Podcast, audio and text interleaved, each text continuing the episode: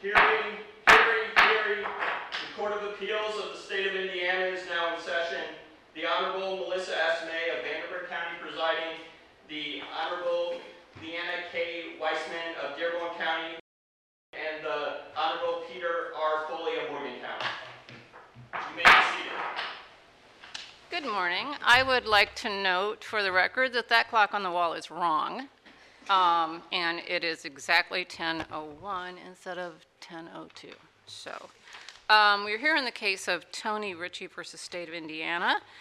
Um, for counsel for appellant, okay, um, counsel for appellant, we have Amanda Blackketter? Yes. Did I pronounce that correctly? Good, because I usually don't. Um, Counsel for Appellee, we have Courtney Staton and Carolyn Templeton. Um, Ms. Staton, you're the only one that's going to be arguing. Um, For the appellant, 15 minutes with five for rebuttal. All right, counsel um, for the appellant, Ms. Blackketter, the case is with you. Thank you. You may proceed.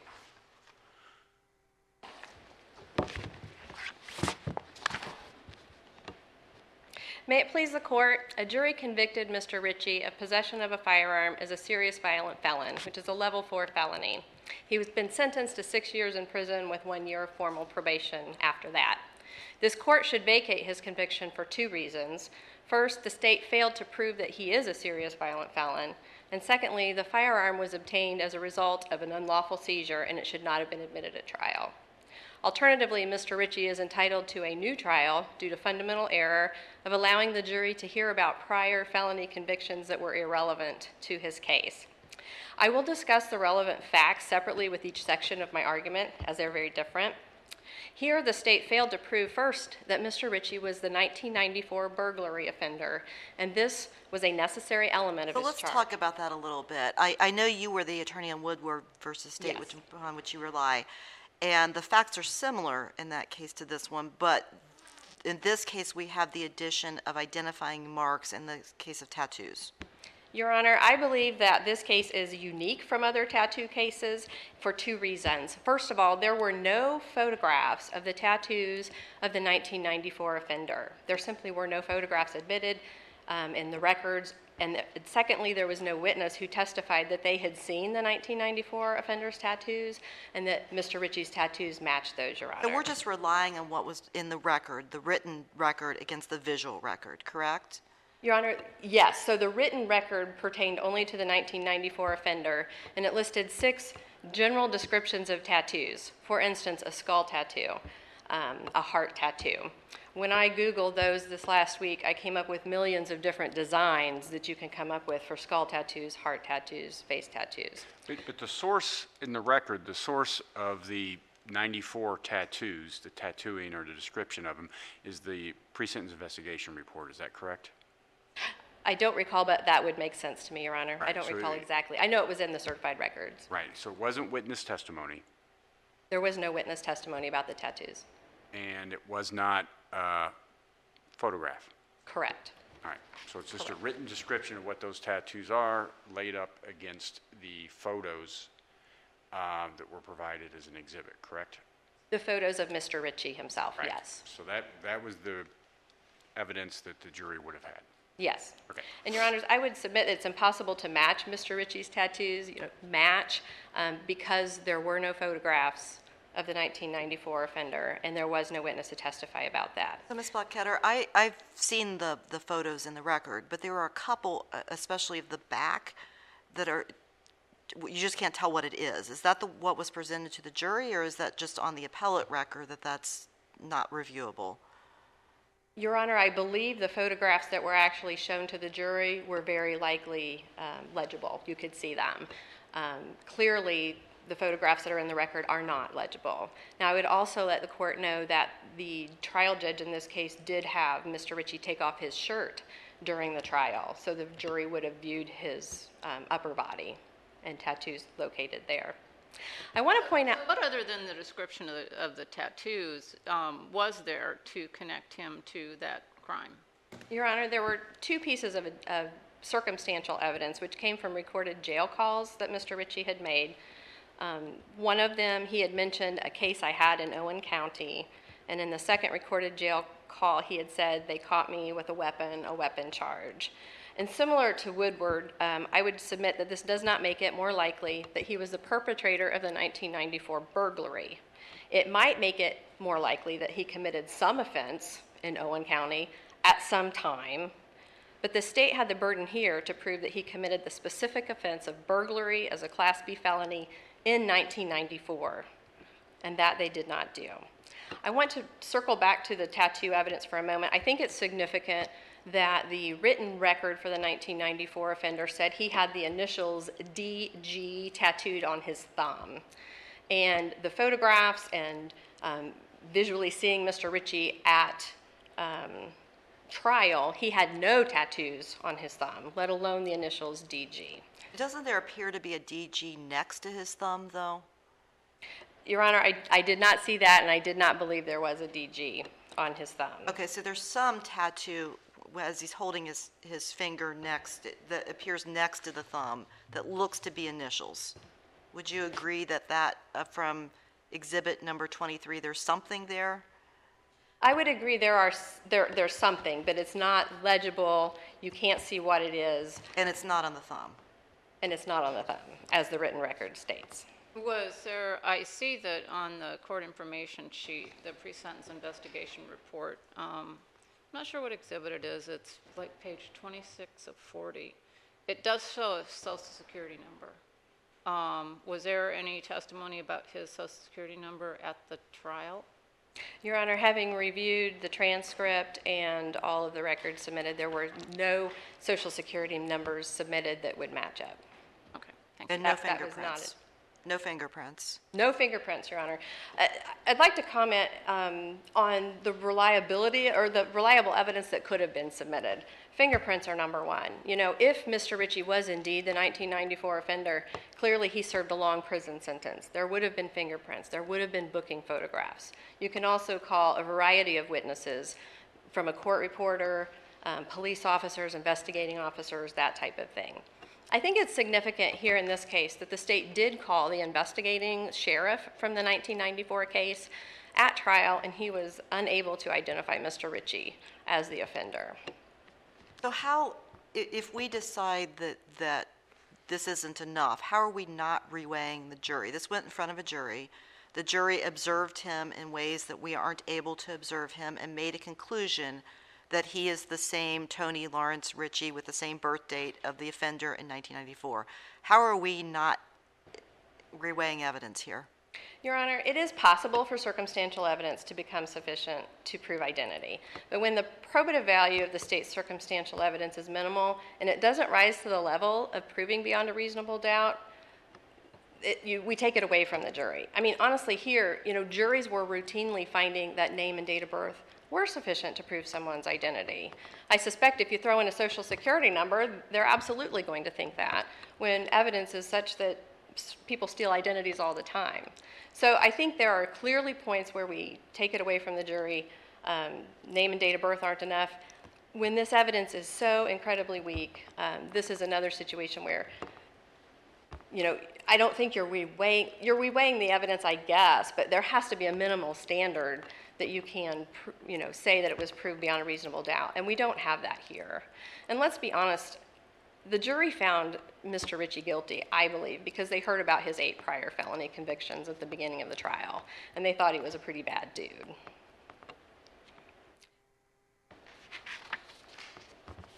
Your Honor, probably is not good enough for jury trials.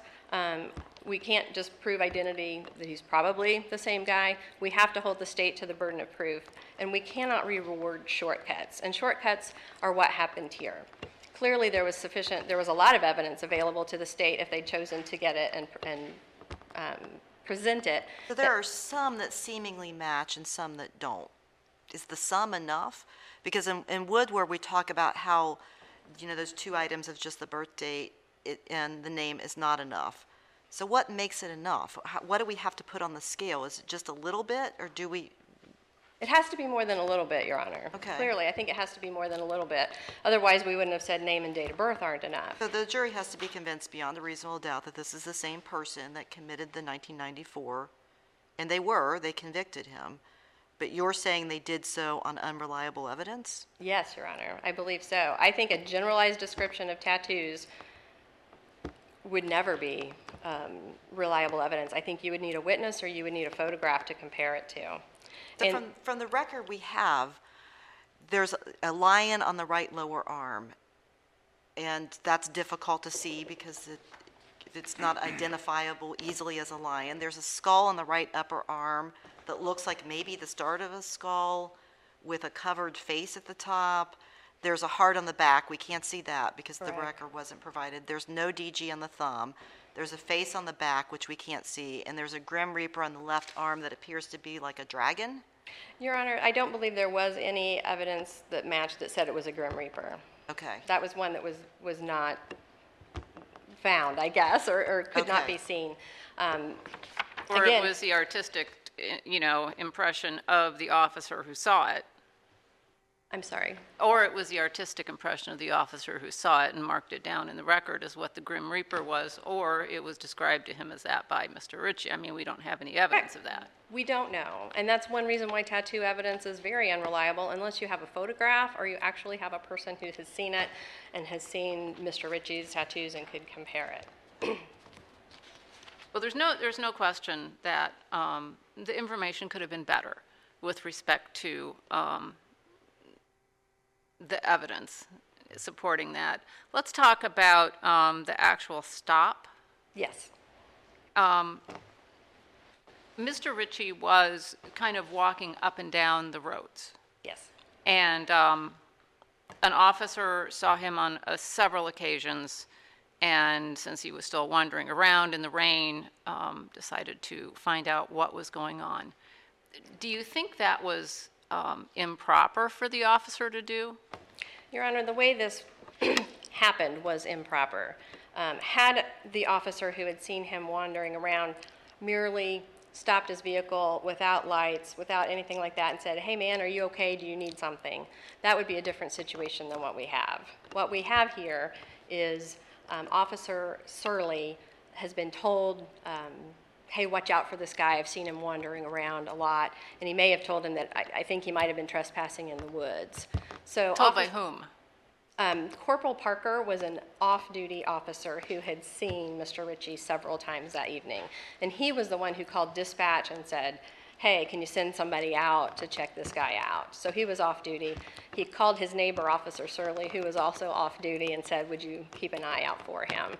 So Officer Surley, and there's dash cam of this that you can review, um, you'll see his vehicle, and you'll see Mr. Richey walking um, the only possible infraction that he would have seen himself is that Mr. Richey was walking on the wrong side of the road, on a rural Shelby County road. Um, You'll see him put his lights on, and he effectuates a stop. And I think it's significant that the state actually admitted this was a Terry stop during the suppression But hearing. doesn't it turn consensual? Because at some point, the officer's rendering aid or offering aid that, that Mr. Richey's accepting. Can a Terry stop transform into a consensual encounter? Yes, I think it's theoretically possible, but I think it would be under limited circumstances, Your Honor. At the heart of a consensual encounter is the fact that the individual must remain free to leave. Here, there's clearly been a Terry stop that the state admitted. He was not. At the free. point the weapon is discovered, he's been offered a ride that he could have refused. And the only reason the weapon is discovered is because the officer wants to ensure his safety before an unknown person gets into his car. How is that not a consensual encounter? Your Honor, I believe because he was stopped and he was held, he was not free to leave. I believe the police must inform him at a minimum that he is free to leave before the encounter can become consensual. And then I think the. That implied by, do you want a ride or not? You know, it, it wasn't, it, I don't think the officer said, you have to take a ride, we're taking you to jail. He offered him a ride. Let's look at what happened prior to that, Your Honor. He stopped by an officer with lights.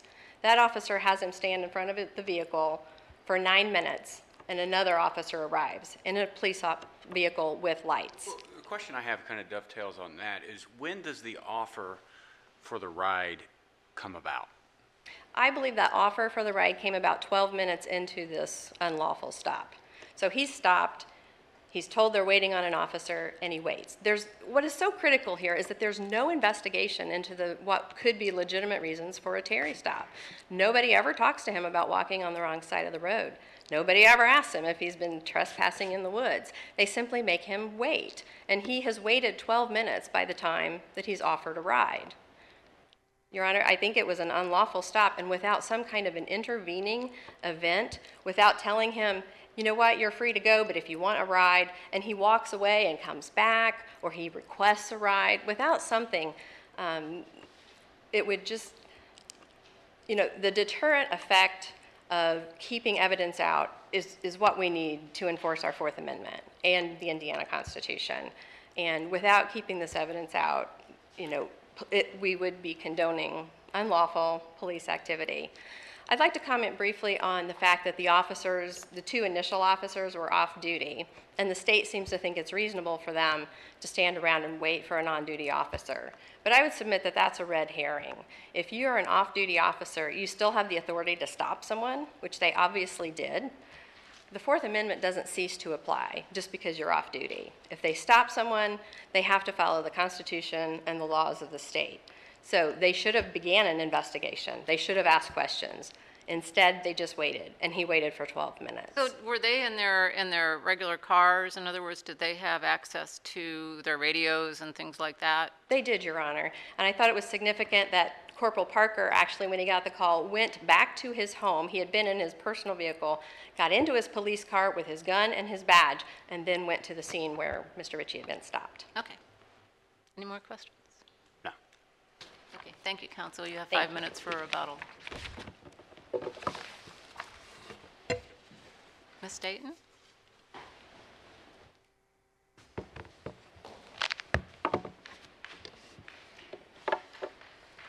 Good morning, Your Honors. May it please the court. This court should affirm Richey's conviction for unlawful possession of a firearm by a serious violent felon for three reasons. First, the state presented sufficient evidence to prove that Tony Lawrence Richey was the same Tony Lawrence Richey who was convicted of Class B felony burglary in 1994. Richey had the same name, date of birth, height, hair color, eye color, gender, and race as the Tony Lawrence Richey from 1994. Richey also had many of the same tattoos that Tony Lawrence Richey was documented as having in the pre sentence investigation report and made a comment that he had a prior case in Owen County. The second reason um, is that the trial court did not abuse its discretion in the admission of evidence. The gun was properly seized during a consensual encounter. The purpose of the Terry stop was complete, and Richey was free to leave. Um, rather than have Richey continue to walk aimlessly in the rain, Deputy Thompson offered to give him a ride. At that point, Richey was free to refuse um, the offer of a ride and continue to walk uh, toward his stated, stated purpose of either Edinburgh or Indianapolis. Um, instead, he agreed to accept Deputy Thompson's offer, and in doing so, essentially offered up that he had a gun on his person. Um, so it was during this consensual encounter that the gun was seized, and therefore the trial court did not abuse its discretion when it admitted this lawfully seized evidence in, at trial. Uh, the third reason is that the alleged evidentiary errors in this case do not constitute fundamental error uh, because they did not make a fair trial impossible or deprive Richey of fundamental due process.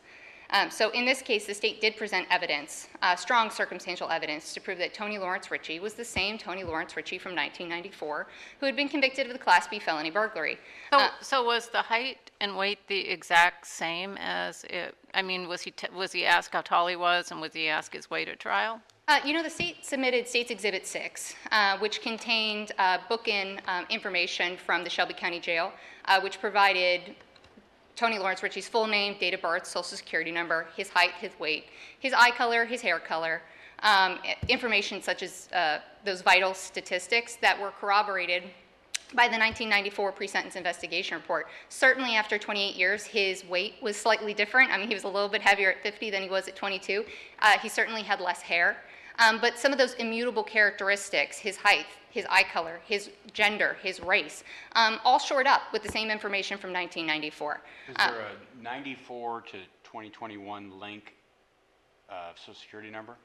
There was not a link to the social security number, Your Honor. Um, that was a, a portion of the certified documents that was redacted um, from the pre-sentence investigation report. So his social security number was before the jury, but it wasn't linked necessarily to the 1994 offender. Um, but that fact, in and of itself, is not fatal to the state's case. Again, the state presented this full name, the date of birth, but then it went above and beyond that to provide the circumstantial evidence of these vital statistics. So, in addition to these characteristics that all matched up to the offender from 1994, the state also submitted evidence that Richey had many of the same tattoos that were documented in 1994. But, but there's also in the record that the fact that some of the prior tattoos listed from 94 were not present um, for the trial in, I think, 2022. So how do we explain that? Well, Lieutenant Carroll explained that uh, at trial, Your Honor. So Lieutenant Carroll testified that um, she was the jail commander and that she would document these distinguishing characteristics upon an inmate coming into the jail. And that when she was documenting Richey's tattoos, that she noticed that Richey had tattoos on top of tattoos, um, and that it appeared as if he had been covering up older tattoos with newer tattoos. Um, back in 1994, he had these six tattoos documented, but in 2021, when he was booked in, he had sleeves. I mean, he had tattoos on top of tattoos. Um, she testified even so far as to say, you know, I think that I see the Grim Reaper on his upper left arm. Uh, you can see the end of the robe. You can see the staff that the Grim Reaper would have held, where that tattoo would have been documented, but it's been covered up with newer tattoos. So there was some evidence before the trial, or before the jury rather, for them to weigh that evidence. And I think it's important to note that this, this court's standard review upon a sufficiency review is to take the facts most favorable to support the, the verdict, and that we don't second guess or question the determinations that the jury made. Our review is a bit hampered by the fact that in the appellate record, we can't see any visuals of the back.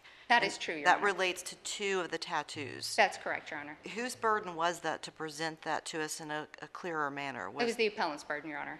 Um, it's, it's the appellant's burden to support or supply the record that's available for this court for review, especially to make forward their claim. But it was your exhibit, correct? The state's exhibit? It was the state's exhibit, but a- as, as my cohort mentioned, we have no reason to believe that the jury wasn't presented with fully articulable versions of the exhibit so that they could see, in addition to the fact that the state had Richey remove his shirt and present himself as a physical demonstrative to the jury. So the jury had uh, not only the documentation from 1994, but they had Richey in person and the photographs that were submitted to shore that identification up, along with the testimony from Lieutenant Carroll that some of the omissions, some of the tattoos that you're not seeing, may have been covered up. Wouldn't it have been a better practice to have had fingerprints or, or some other form of something that couldn't change by over tattooing or something like that? Certainly, Your Honor. The, the state's case could always be stronger. Uh, and the state could have, if, the, if that evidence was available to them, certainly the state could have submitted it to the jury. Why wouldn't, why wouldn't the evidence have been available to them? You know, I don't have that information before me in the record, Your Honor. I, I could speculate as to why the state may not have had that evidence available to them or may not have submitted it Well. I mean, we, we do have to hold the state to a, a certain standard. Um, I mean, you know, the, the cases talk about what we have to rely on in order to support a conviction in certain things. And we already know that the birth date um, and the name is not enough.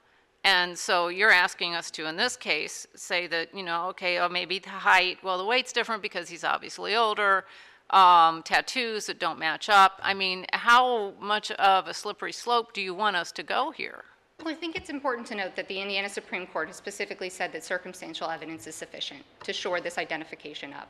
And while uh, fingerprints and photographs and DNA and testimony of somebody who's familiar with the defendant are available means by which the state can meet that burden of proof, they are not the exclusive means. Uh, and that the state, if they, if the state simply does not have that information or that evidence available to them, must be able to meet their burden in other ways. And so the Indiana Supreme Court and this court has never crafted a checklist uh, that the state must meet specific elements or specific pieces of evidence in order to meet their burden of proof. But rather, the Supreme Court has held that circumstantial evidence is sufficient. And here we have these vital statistics. We have the documentation of the. Let me jump into the Wood- Woodward decision, because in that decision, the panel of this court had, you know, the certified copies of the prior conviction, so we have date of birth and those types of things. And then there was this additional testimony um, that he, Woodward made the acknowledgement that he was not allowed to possess firearms, and that was identified uh, in that case as this other circumstantial evidence. But then the Woodward Court put that aside and said it's not probative of this specific prior offense, I mean, it, it seems that is very similar to the jailhouse telephone call we have in this case, where he talks about an Owen County case.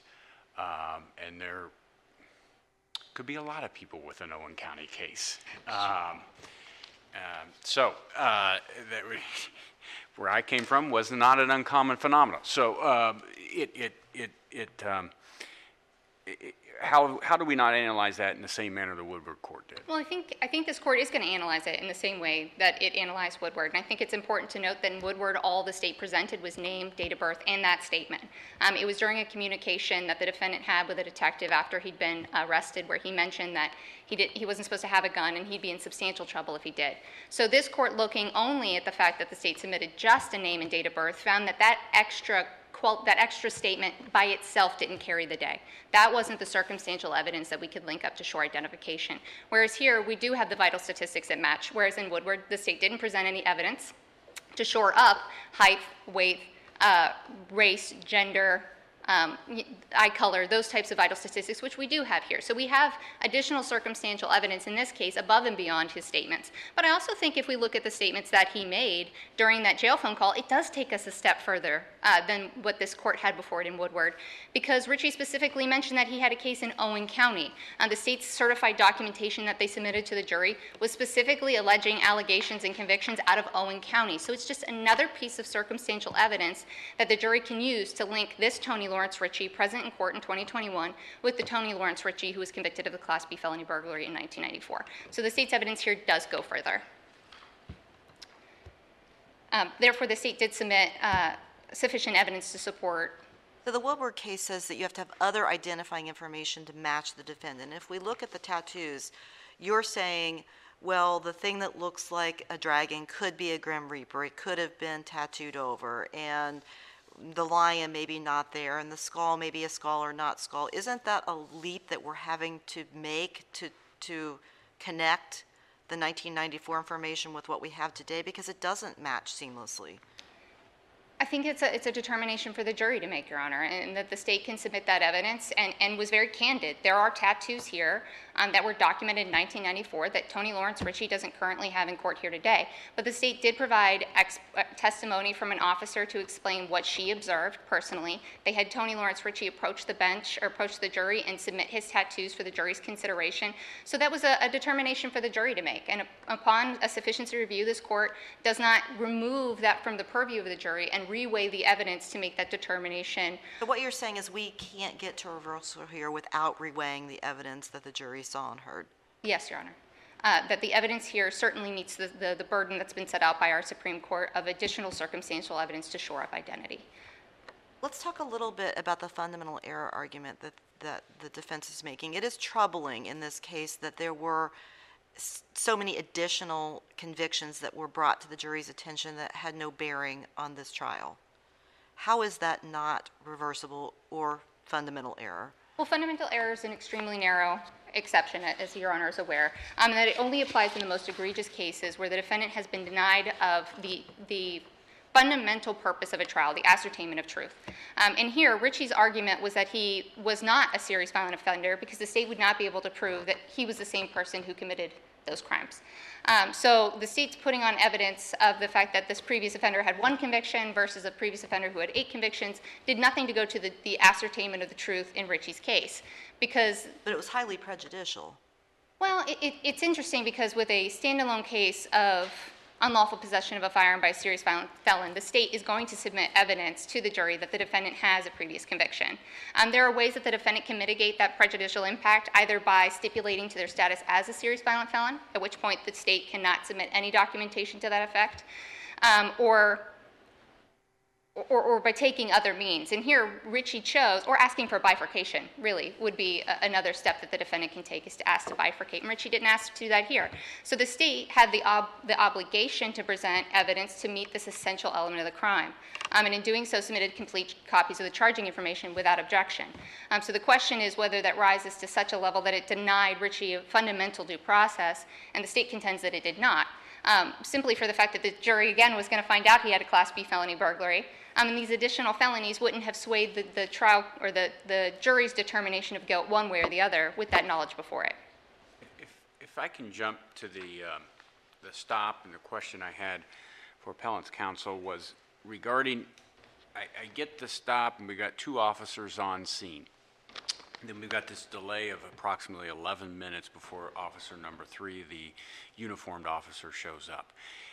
In that 11 minutes, is there discussion of, uh, my understanding from the record, there's no discussion of the infraction of walking the wrong way on the, on the road or against, eh, but is there any discussion on uh, getting the ride and waiting for Officer Thompson so he's the Uber um, for Mr. Richey? Upon my review of the record, I do not find a, a, a specific incidence where they discussed with Richey that they were waiting for an on-duty officer to arrive to give him a ride. Um, what I have is, is testimony from Corporal Parker and Officer Searle where they discussed that they were talking with Richey about where he has been, what he has been doing walking around the neighborhood, where are you trying to get to, what was this confrontation you had with your girlfriend, um, why did you change from wanting to get to Indianapolis to Edinburgh, and so they were having this conversation with Richey on the side of the road, uh, waiting for an on-duty officer to arrive. And, and you're correct that around 11 minutes later, the on-duty officer arrives. At that point in time, merely approaches Richey and offers to give him a ride. Um, asks, "Would you like a ride?" That question, in and of itself, at that point in time, i- implied that Richey was free to say no, thank you. Um, if somebody could point me in the direction of Edinburgh, that'd be great. Uh, So this is October of the year, correct? Yes, Your Honor. And it's rainy? Correct. Or, and late afternoon? Prob- 7 o'clock p.m. Okay. So is there a public safety issue uh, with somebody in that um, description of, of Mr. Richey walking county roads? Uh, I mean, it it strikes me that that may be an issue too. Is that relevant to our uh, legal analysis? I think it's relevant. Um, both Corporal Parker and Officer Searle testified that they were concerned for Richey. Um, specifically, Corporal Parker testified that after having seen him walk in the neighborhood in circles, in the rain, without appropriate weather gear, in the cold, um, that he was concerned for Richey, that Richey had gotten himself turned around. Um, and that was the basis of the first call to dispatch, wasn't to have this man arrested. It wasn't to, to pick this guy up and, and and, and do something with him criminally. It was, can somebody come out here and offer him a ride? Um, I'm off duty, so I can't do it, but I was hoping that somebody could come and get him off the roads. And if you look at what Richey was wearing, he was wearing a dark hoodie with a dark cap, and he was wearing um, jeans. And so at that point of time, at night, in a rural county neighborhood where there isn't visible overhead lighting, it did pose a risk to risk, uh, Richey's safety that he'd be walking along these roads aimlessly. And I think that's why Deputy Thompson approached him and said, May I, would you like a ride? Um, and at that point in time, Richey said yes. And due to officer concerns and his safety and his standard operating procedure, Deputy Thompson merely asked him if he had anything he needed to be aware of. Um, and at that point in time, Richey volunteered that he had a gun. So it's the state's contention that this was a consensual encounter, at which point the gun was ultimately seized, and that the trial court did not abuse its discretion when it admitted that evidence at trial. And if there are no further questions at this time, the state respectfully requests this court affirm Richey's conviction. Thank you, Your Honors. Anything additional? No. Okay. You may proceed with your rebuttal. Thank you, Your Honor. Um, First, I'd like to swing back to Woodward for just a moment. There was evidence in the Woodward case, as you know, I'm familiar with that, about general cha- physical characteristics of Mr. Woodward that were admitted. And off the top of my head, I recall, I think it was his hair color, his, his sex, his race, um, possibly eye color, you know, there, there was some evidence about. Is height. that from both cases or just the prior case? Because I, I mean, you know, you gotta have, Prior you gotta have two, you gotta That's have two links in the chain, right? That's correct. It- From the prior case, there was in Woodward, and that wasn't enough. Okay. So, thank you. Um, I think you have to come back to, could just offering him a ride on the facts of this case transform this into a consensual encounter? And I think what you have to ask yourself is, would a reasonable person in Mr. Richey's situation have felt free to leave? Now, remember, he's been stopped by a police vehicle with lights.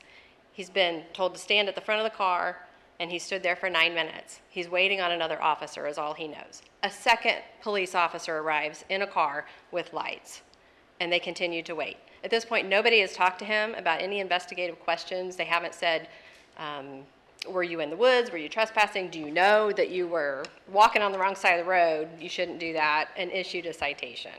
So they haven't done that. And then the third officer arrives in a car with lights. So he has three officers, three cars, and lights. And there's not any discussion about what he's done wrong, and the third officer offers him a ride. I don't, I don't think that any reasonable person in that situation is gonna feel like they're free to leave. Clearly, at that point, he thinks, they're not gonna let me walk around on these county roads in Shelby County any longer. I'm gonna go somewhere, and they're gonna take me, so. Um, Your Honors, it was an unlawful Terry stop. Um, They failed to investigate the reasons for the stop, and so at that point in time, it's, it's, it's unlawful. They held him for 12 minutes. Um, When you say they held him to 12 minutes, at, at the 12-minute point, is that when he's offered the ride? That's what I believe, Your Honor, and So is the there's- Terry stop over at that point? When it changes from them investigating the possibility of trespass, investigating the possibility of him walking the wrong way on the road? They're done with their investigation and it switches to more of a community caretaking function. Your Honor, there's, Draw that line in the sand and should we? The Terry stop was not over. I don't think any reasonable person in his situation would think the Terry stop was over. But it was over before they found the gun because he could have said, no, thank you, I don't want to ride, and he could have walked off with the gun still in his pocket. And again, would a reasonable person have felt free to leave in these circumstances? I don't think so. I think there has to be more of an intervening event. And if you look at some case law, it talks Isn't about, the intervening event, do you want to ride or not? not if they don't tell him he's free to leave. And we don't know that, Implied in do you want to ride or not? but we It's- don't know that they said, do you want to ride or not? We don't know the exact thing they said. We'd have to look back at the transcript, I suppose, but it was most likely, can I give you a ride somewhere, or something like that. Not something that's going to But our imply, analysis have been different if the ride had been offered, in whatever form it was offered, not in minute 12, but at minute two or three.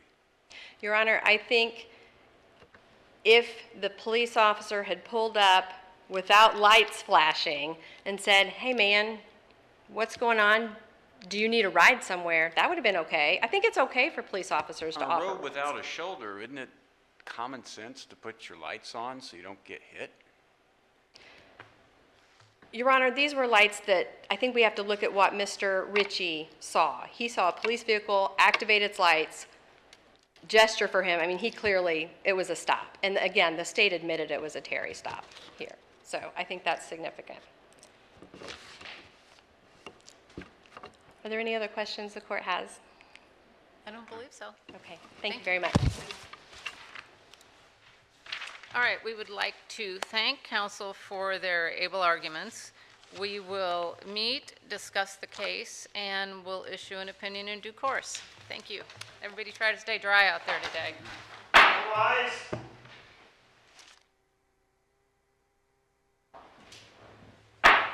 Court is now adjourned.